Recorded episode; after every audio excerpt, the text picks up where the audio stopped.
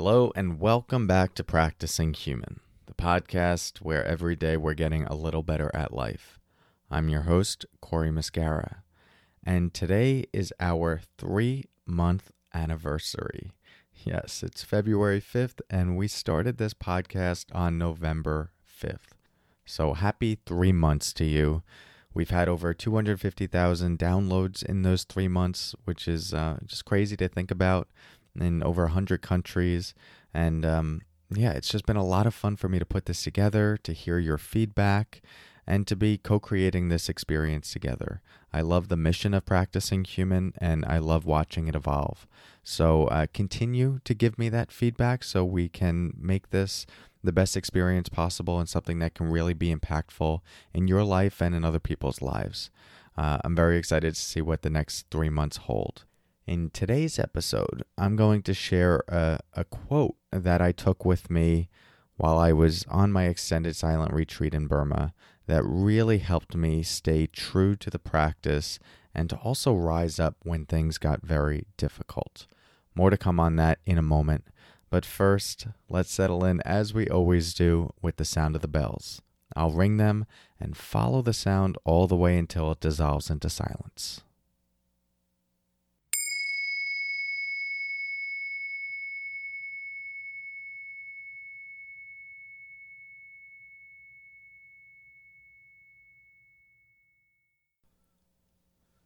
So, I consider the the work of presence, mindfulness, of meditation to be a very noble work, even though it can sometimes seem like a selfish practice.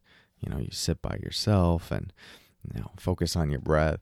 It can almost feel like navel gazing or a self oriented kind of thing that we're doing to cultivate our own happiness it's actually much more uh, cultivating your mind for compassion, for goodness, for selflessness. So, this thing that we often perceive as selfish, all of that effort going inward is actually to cultivate a mind and heart that is more giving and open, expansive, attuned, uh, caring to other people, other beings in the world around us. And so I do consider that very a very noble pursuit. And thus, I also saw the extended retreat and the extensive meditation I was doing in Burma um, to be to be very noble work. I felt that way toward myself doing the practice, but also everyone else in the monastery uh, training their minds and their hearts in this way. But it was also extremely difficult in in that context, we were meditating a minimum of 14 hours a day. We're waking up every morning at 3 a.m. We're going to bed no earlier than 9:30 p.m. Many times later, eating two small meals. Uh, it was hot. There wasn't air conditioning. There's no reading, no writing, no listening to music, no contact with the outside world, and uh, and there were no days off. So it was just like this every single day, doing these very uh, profound but very intense uh, meditation practices. And if you have a meditation practice, you know, yes, it could be very peaceful, but it's also asking a lot of you to continue to show up in each moment, to be present, uh, to not succumb to all the different distractions and the reactivities that cause us to want to do something more enjoyable uh, or in that moment seemingly more enjoyable or distracting to to really commit in that way is is difficult. Uh, and I found it I found it hard much of my time there.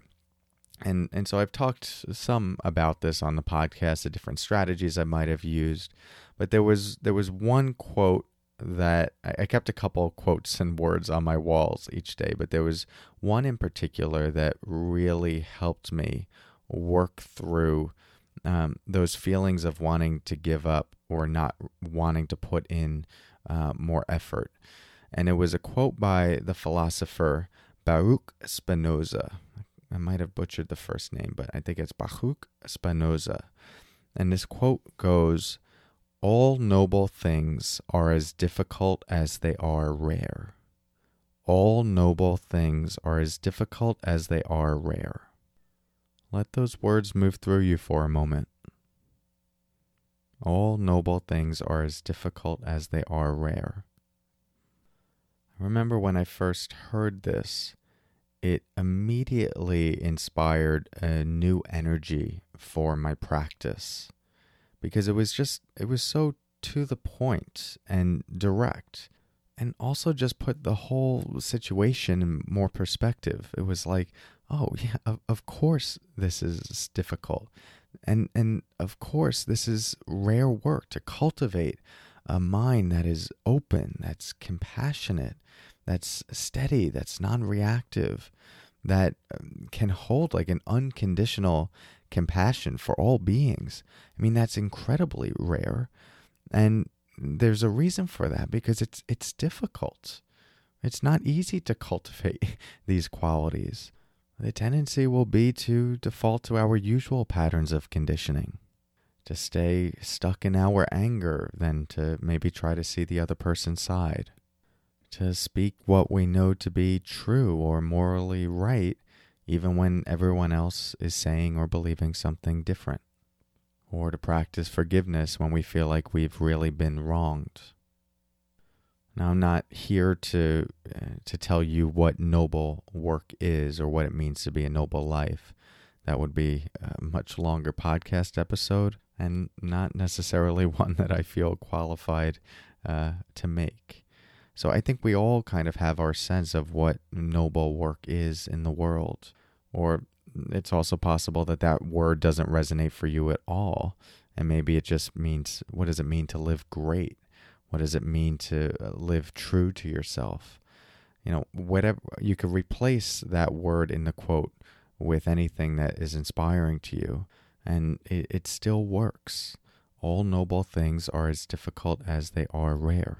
All great things are as difficult as they are rare. If these things were easy, we would all have them. We would all be doing them.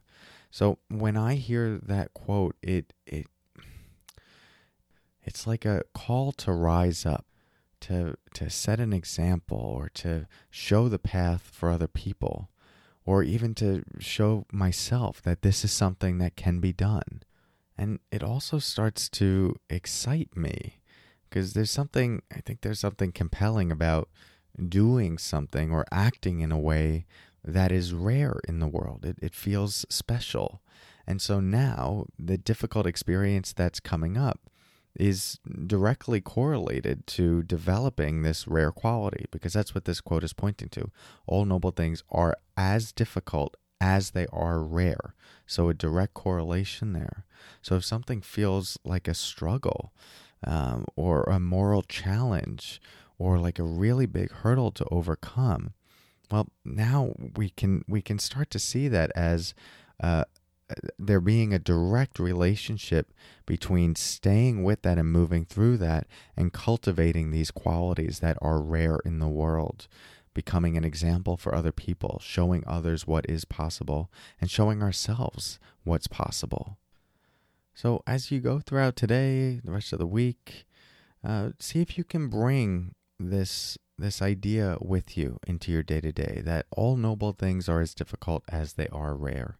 Maybe you also write it down on a piece of paper, cut it out, put it on your wall. Let it be a reminder, especially for those times where you're called to to act or serve or be in a way that you know is is right but can sometimes be difficult. Remember, I'm here practicing right alongside you, so we're we're all in this together. So thank you for your practice. I will talk to you tomorrow, and until then, take care.